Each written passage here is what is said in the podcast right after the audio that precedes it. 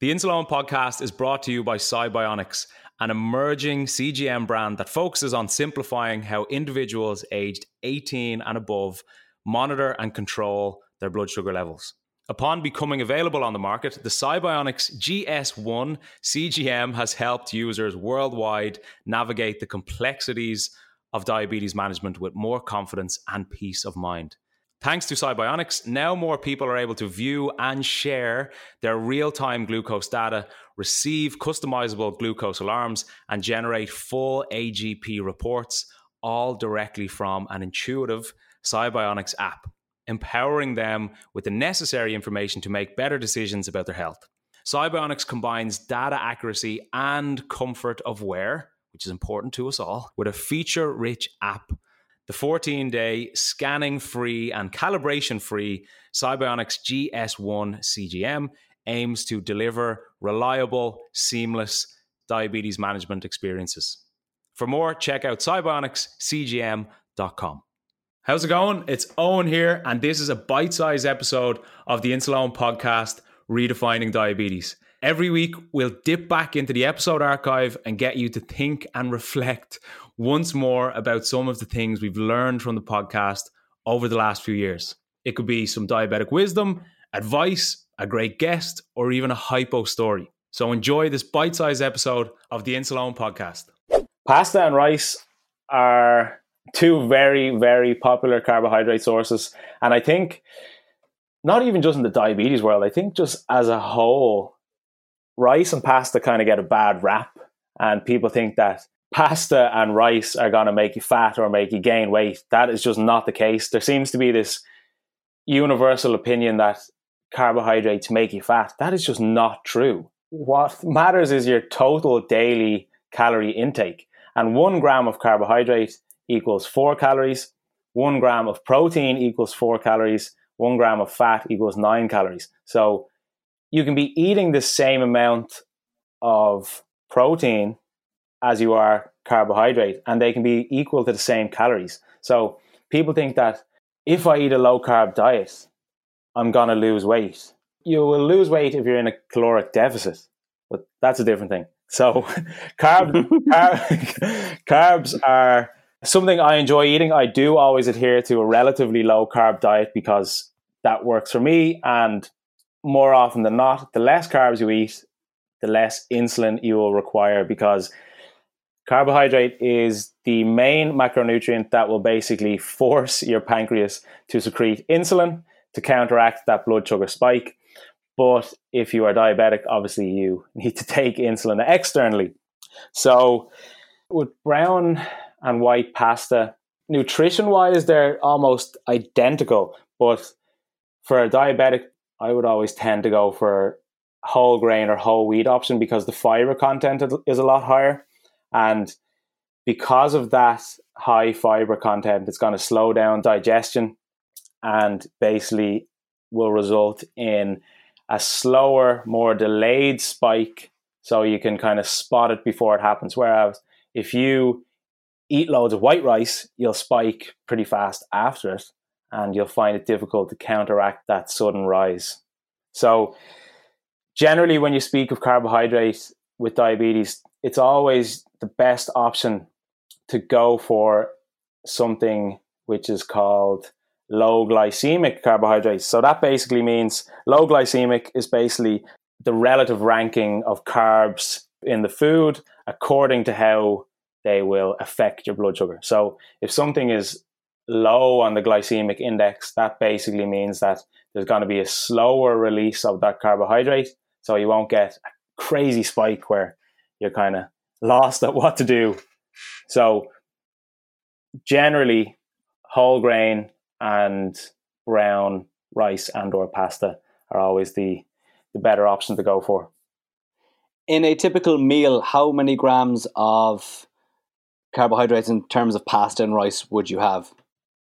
I would have the same amount each time I'm eating it. So a lot of the time with diabetes, it, there's a lot of trial and error with it. So you can eat a certain food and you will eat it. You'll take insulin and then say an hour and a half, two hours later, you will check your blood sugar to see if you've taken enough insulin. Now, if you eat something and then an hour and a half or two hours later you see your blood sugar is too high, that will mean that the next time you eat it, you will need more insulin.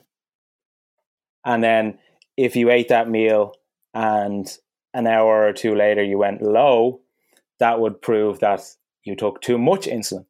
So I always say to people if you're living with diabetes, it's important to live consciously with the food that you eat. So instead of getting up, eating your breakfast, eating your lunch, eating your dinner, having a couple of snacks, and checking your blood sugar at the odd time, live consciously in terms of the food that you eat. And what I mean by that is take a mental or a physical note of the food that you're eating, the carb count in it, the insulin that you needed for that meal, so that you know for tomorrow or the next day or a week down the line that, okay, I had 50 grams of pasta and I took three units of insulin, but my blood sugar was slightly high. So this time I eat it, I'm going to take four units of insulin. So for you to consciously be aware of the dose that you're taking for a certain meal is really, really, really important for your overall diabetes health and going going into the future.